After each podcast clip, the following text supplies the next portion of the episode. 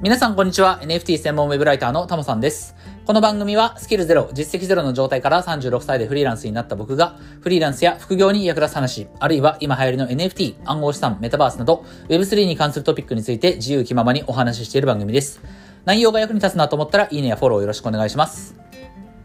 はい。ということで、今日も早速やっていきましょう。今日のタイトルはですね、妄想会、Web3 ゲームは二分化していくということで、まあ妄想というかですね、あの、たまにありますけれども、僕自身があの、自分の考えをアウトプットする回だということでね、まあ最近の Web3 ゲーム関係の、まあ動きというか、まあ今年これからどうなっていくかというところをなんとなくいろんな話を聞く中で、まあこんな風になっていくんじゃないかなっていうことをね、え自分の中で整理した、それをアウトプットする回だと思ってお聞きいただければいいかなというふうに思います。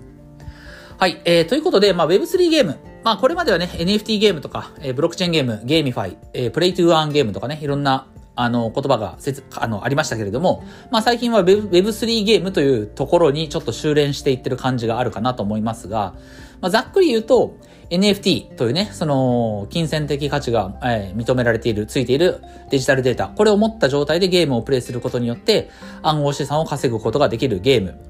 というふうに、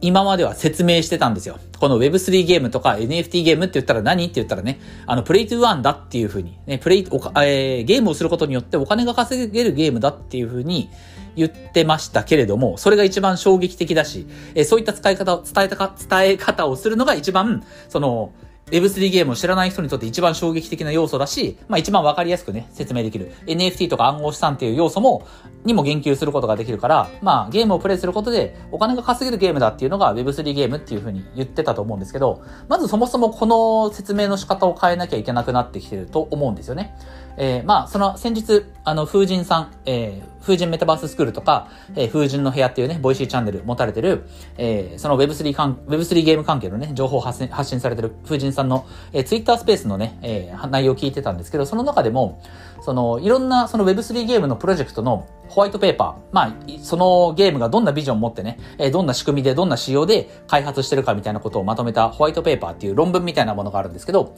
最近はその Web3 ゲーム、いろんどのプロジェクトも、ホワイトペーパーの中に、 Play to Earn っていう言葉がないっていう風におっしゃってたんですよね。 Play to Earn。つまり、えー、プレイすることによって earn する、稼ぐ。ね、ゲームをするすることによって暗号資産を稼ぐことができるっていう、この要素が、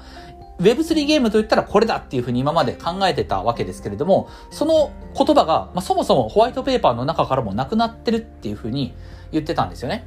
で、確かに、このプレイトゥーアンの要素を押し出しすぎたのが、前面に押し出した結果、まあゲームとも呼べないような、まあゲームとしてはつまらん、ただただ稼げるかどうかっていうところを、うん、まあ、重視したゲームが2022年、昨年は、まあ、乱発、乱立、たくさん出ちゃ、出ちゃったわけで。えー、まあ、それでね、あのー、稼げることだけを目的とした、まあ、ユーザーが入ってきて、稼げなくなったらすぐに見切って次へみたいなね。あんまりゲームとしていい状況ではなかったので、えー、今年2023年は、ゲームとして、えー、Web3 ゲームも面白いものを作っていこうというのが、まあ、対局の流れだとは思います。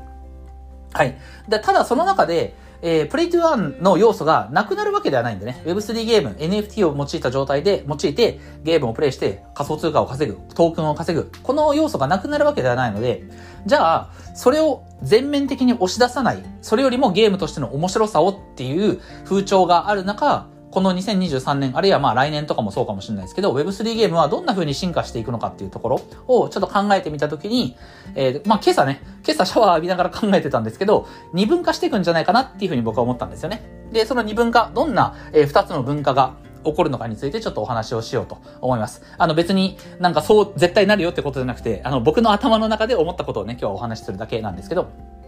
はい。で、一つは、えー、まあ、プレイトゥーアーンじゃねえや、えっと、Web3 ゲームか。Web3 のなゲームの中でも、本当に純粋にゲームと、えー、にカテゴライズされるようなものですね。えっ、ー、と、アクシーインフィニティとか、えー、まあ、元素騎士オンラインとか、イルビウムとか、えー、スターアトラスとか、まあ、いろんなゲームがありますよね。えー、つまり、ここで言うゲームじゃないものは何か、例えばぐ、あの、逆に何かっていうと、例えばステップンとかね。ステップンは、あれは、あの、 Play to Earn ではなくて昨年はね、 Move to Earn っていう風に呼ばれ、呼ばれましたから。で、実際にやることは、ゲームをプレイするっていう行為じゃなくて、歩く、走るっていう行為なので、ね、去年流行った Cross to Earn、X to Earn、ね、〇〇 to Earn っていうね、あの、プレイの部分が他のものに置き換わるっていうのは、これは純粋なゲームではない。ステップも、ゲーム的要素はあるけど、実際にやる行為は外を歩くことだし、あと、あとこれはもうリリースされたのかな？ちょっとわかんないですけど、ペンタっていうね、サービスがありました。Listen to Earn っていうのがありましたけど、あれは音楽を聴くことによって暗号資産、トークンを獲得することができるっていうサービスだったんで、音楽聴くっていうのは別にそのゲームをするわけじゃないですから。ね。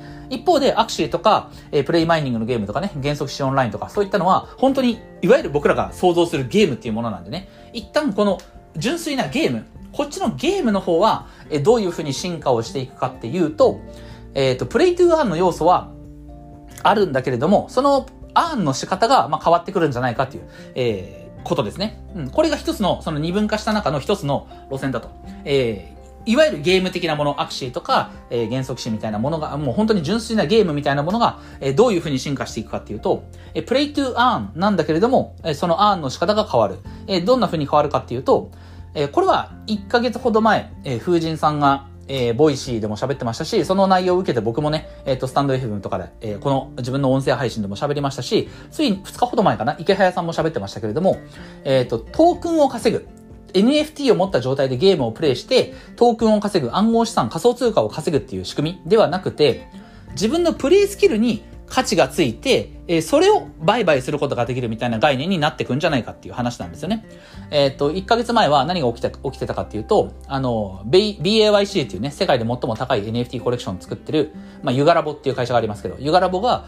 えー、その BAYC オーナー、 BAYC を持ってる人だけがね、プレイできるような、 Dookey Dash っていうゲームを作りましたと。で、その Dookey Dash をプレイするには、えー、特定の NFT が必要ですと。で、その NFT を持った状態でゲームをプレイする。そしてそのゲームで良いスコアを取ったり、まあ良い実績を残したらば、その自分がプレイした情報、つまり自分のゲームプレイのスキルでもって残した結果ですよね。その結果が NFT に刻まれる。自分が保有してるゲームプレイするための鍵になるような、パスポートになるような、その NFT に自分のゲームの実績が刻まれるっていうことなんですよね。そして、そのゲームの実績が、え良い実績が刻まれた NFT であればあるほど、えー、その NFT を持ってることによって、また何か別の NFT がもらえたりとか、あるいはトークンがもらえたりとかするわけですよね。うん。今まではゲームをプレイすることによって、あるいはそのゲームを、ゲームで例えば勝つことによって、あるいはタスクをこなすことによって、えー、暗号資産を稼ぐっていうことができてたけれども、これからは、ゲームの、ゲームのプレイスキルを鍛えて、で、自分がゲームが上手くなって、えー、その結果良いスコアを、スコアを出して、その結果が自分の持ってる NFT に刻まれて、そしたら、その良いスコアが刻まれた NFT を持ってることによって、何か報酬をもらうことができる。あるいは、まあ、インセンティブを受け取ることができるみたいな、こういった世界観になってくんじゃないかと。うん。つまり、純粋なプレイ to earn ではなくて、良いスコアを残す、腕を、ゲームの腕を鍛えて良いスコアを残す to earn みたいなイメージになるということですよね。ゲームが上手くなったら稼ぐことができるみたいな。その NFT を転売して稼ぐことができるみたいな風になってくんじゃないかなと。うん。まあ、これは、うん、一つ、あるだろうなっていうふうに思うんですよね。なので、えー、ブロック、えー、ブロックチェーンゲームって言っちゃったけど、Web3 ゲームの一つの進化の方向性は、えー、稼ぐという要素は、まあ、残しつつ、そしてそれを、んがどんな風に実現でき、実現されるかというと、ゲームのプレイした量とか、うん、プレイすればするほど稼ぐとかいうことではなくて、上手くなったらたくさん稼げるみたいなね、世界観になっていくんじゃないかっていうのが一つですよね。うん。で、もう一つ、えっ、ー、と、Web3 ゲームが二分化するもう一つの方向なんですけど、もう、それは今朝僕、そのシャワー浴びてて思いついたんですよ。例えば、この、今言ったですね、えー、一つの文化の方向性、えー、つまりゲームが上手くなるほど仮想、あの、報酬がたくさんもらえる NFT にその自分のスコアが刻まれて、えー、良いあの、スコアが刻まれた NFT ほど、まあ、高く転売できるみたいなね、概念になっていったときに、その概念って、ステップンに持ち込むことってできるのかなっていうふうに思ったんですよね。ステップン。えー、自分がデジタルデータ、NFT を持った状態で、えー、外を歩くことによって、仮想通貨、まあ、えー、GST とか GMT ってね、GMT という2つのトークンがありますけれども、これらを稼ぐことができる。このステップンのエコシステムの中に、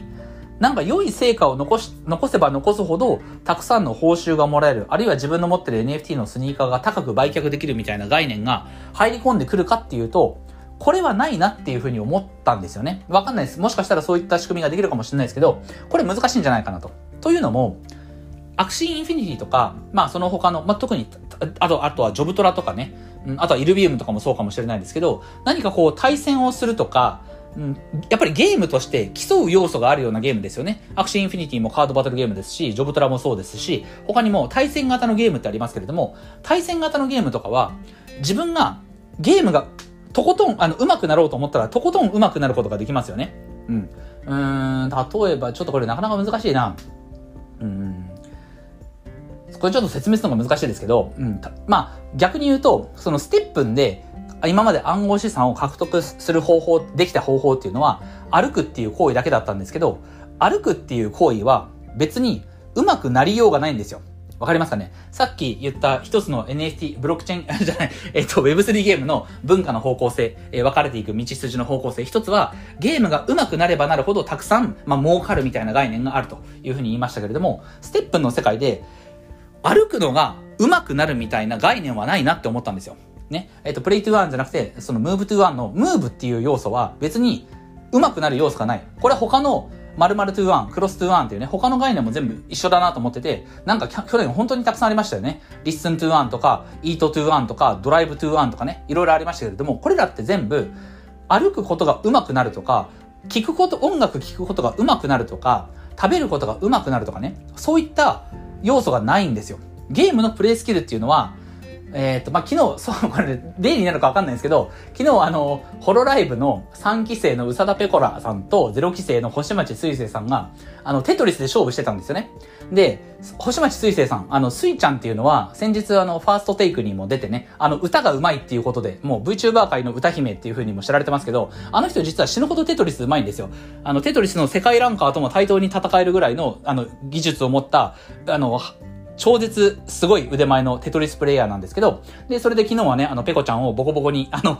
いくらハン、スイちゃんにハンデを貸してもペコちゃん絶対勝てないみたいなね、もう本当に瞬殺で、あの、改めてスイちゃんのテトリススキルすごいなと思ったんですけど、ゲームの世界ってそんな風に、なんかちょっと、ペコちゃんも決して下手ではないんだけれども、テトリス下手くそじゃないんだけども、ゲームの世界っていうのは、ちょっと上手くなっても必ず上がいる。ちょっと上手くなっても必ず上がいる。で、とことんとことん、こうずっと上を見上げていくと、もうとても人間技じゃないような神業的なスキルを持った、えー、プレイヤーっていうのはいるわけですよね。つまり、初心者から、この、今、この世界に存在している最上級プレイヤーまでの幅がものすごく広い。ね。多分その僕、あのスマブラやらないですけど、池早さんとかも、もうスマブラは死ぬほど上手いはずなんですよね。で、そこの、に至るまでの修練はもう数千時間多分スマブラをプレイして、そのスキルを身につけたと思うんですけど、その、そういった概念って、歩くとか聞くとか食べるとか運転するとかそういった方には持ち込むことができないんですよ。つまり、歩くっていう要素になんか初心者と最上級者で違いが生まれるみたいなことが、これありえないんですよね。あの、もちろん、なんだろう、競歩に出るとか、オリンピックで競歩に出るとか、マラソンに出るとか、そういった、あの、猛者はいると思いますけど、なんか僕らのそのゲームと同じような感覚で、初心者はまだまだ歩くスキルが下手くそ。でも上手くなっていったら歩くのが上手くなるみたいな概念ってこれはないじゃないですか。うん、競技としてやるわけじゃなくて、普通に Move to Earn をする中で、なんか歩くのが下手、歩くのが上手みたいな概念はないわけですよね。でもゲームの世界だったら、えゲームが下手、ゲームが上手。これは当然わかりやすくあるわけだし、えその幅も初心者のね、下手っぴの頃から、え世界ランカー、世界トップのプレイヤーまで、プレイスキルの、なんだろう、幅はすごい広い。うん、一方で、 Move to Earn の Move っていうのは、別に初心者も上級者もそもそもそんな概念ないよっていう話なんですよ。なので、ちょっと話が分かりにくくなってきましたけど、プレイトゥアンじゃねえわ、えっと、ムーブトゥアンとか、その、ム、えー、リスントゥアンとか、その、いわゆるクロストゥアン、昨年、2022年に流行った、ホニャララトゥアンっていう方のゲームゲームに関しては、純粋なゲームではないので、プレイスキルによって、その、加点がなされる。うん。歩くのが上手くなったから、その、えー、それによって良いスコアが取れて、その実績が自分の持ってる NFT に刻まれて、それが高い値段で売れるみたいな概念は、ちょっと発生しないんじゃないかなっていうふうに僕は思ってるんですよね。はい。ということで、ちょっと今日の話まとめると、えこれからね、Web3 ゲームは二分化していくんじゃないかと。 Play to Earn という要素だけが昨年はずっと前面に押し出されたけれども、それを反省して今年は、えー、ゲームとして面白いものをという流れになっている。ただここから、 Play to Earn の要素が消えるわけじゃないから、えその Play to Earn の要素を持ったゲームがどんな風に進化していくかっていうと二分化するんじゃないかと。で、その一つは、えー、ドゥーキーダッシュみたいに、その、ゲームが上手くなることによって、その結果あ、自分のスキルが上がることによって、良いスコアが残って、そのスコアが自分の NFT に刻まれて、えー、自分のそのスコアが刻まれた NFT を高く売却できる。それによって、まあ、アーンすることができるっていう概念が一つ。こういった、えー、進化の方向性は、純粋なゲーム、アクシーインフィニティだったり、ジョブトライブスだったり、そのゲームスキルをとにかくとことん極めるみたいなことが、えー、成り立つ。そういった世界のゲーム、世界観のゲームに関しては、これは成り立つだろうと。うん。一方で、昨年流行ったような、〇〇 to earn、みたいなゲーム、えっ、ー、と、ステップンとかペンタとかいろいろありますけれども、えー、そういった系のゲームに関しては、別に歩くという行為が上手になるわけじゃない。聞くという行為が上手になるわけじゃない。つまり、スキルの向上によって、えー、自分に返ってくるインセンティブが大きくなるみたいな概念が成り立たなそうだっていうのが、まあ、あの、純粋なゲームではない、〇〇 to earn の方で、なんですよね。うん。なので、えっと、これらに関しては今まで通り、なんとかエコシステムを持続しながら、そのゲームをプレイすることによって、まあ、ここで言うゲームっていうのは、ステップンで言う歩くとか、ペンタで言う聞くっていう行為ですけど、そういったホニャララの要素をすることによって、暗号資産を稼ぐ、トークンをもらうっていうエコシステムで行くしかないのかなっていうふうには思います。うん。はい。ゲームで、純粋なゲームの方はスキルを極めて稼ぐ。えー、それ以外の純粋なゲームではない、歩くとか聞くとか、ドライブするとか、そういった方向性のゲームは、えー、ただ淡々とコツコツと NFT を持った状態でそのゲームをプレイすることによって稼ぐ。まあ、この二分化がしていくんじゃないかなっていうふうに、えー、思いました。まあ、これわかんないですけどもね。わかんないですけど、まあ、少なくともその後者の方に、なんか、スキルを極めるみたいな要素がね、やっぱ入ら入らないよなと。歩くのが上手になるとかね、食べるのが上手になるとか、そんな要素は多分入りにくいよなと思ったんで、えー、今日はね、あの一応妄想ということで、えー、Web3 ゲームがこれからどんな風に2つに分かれていくかっていうね、ことを考えてみましたということですね。はい、えー、ということで、まあ、あの、何かの役に立ったか今日はちょっとわかんないですけれども、まあ、たまにね、あの、アウトプットして、えー、まあ、役に立つような発信をね、していければいいかなというふうに思います。はい、えー、ということで今日はこれで終わりたいと思います。音声以外にも Twitter やノートでも役に立つ情報を発信してますので、そちらもぜひフォローよろしく、フォローよろしくお願いします。ではまた次回の放送でお会いしましょう。タモでした。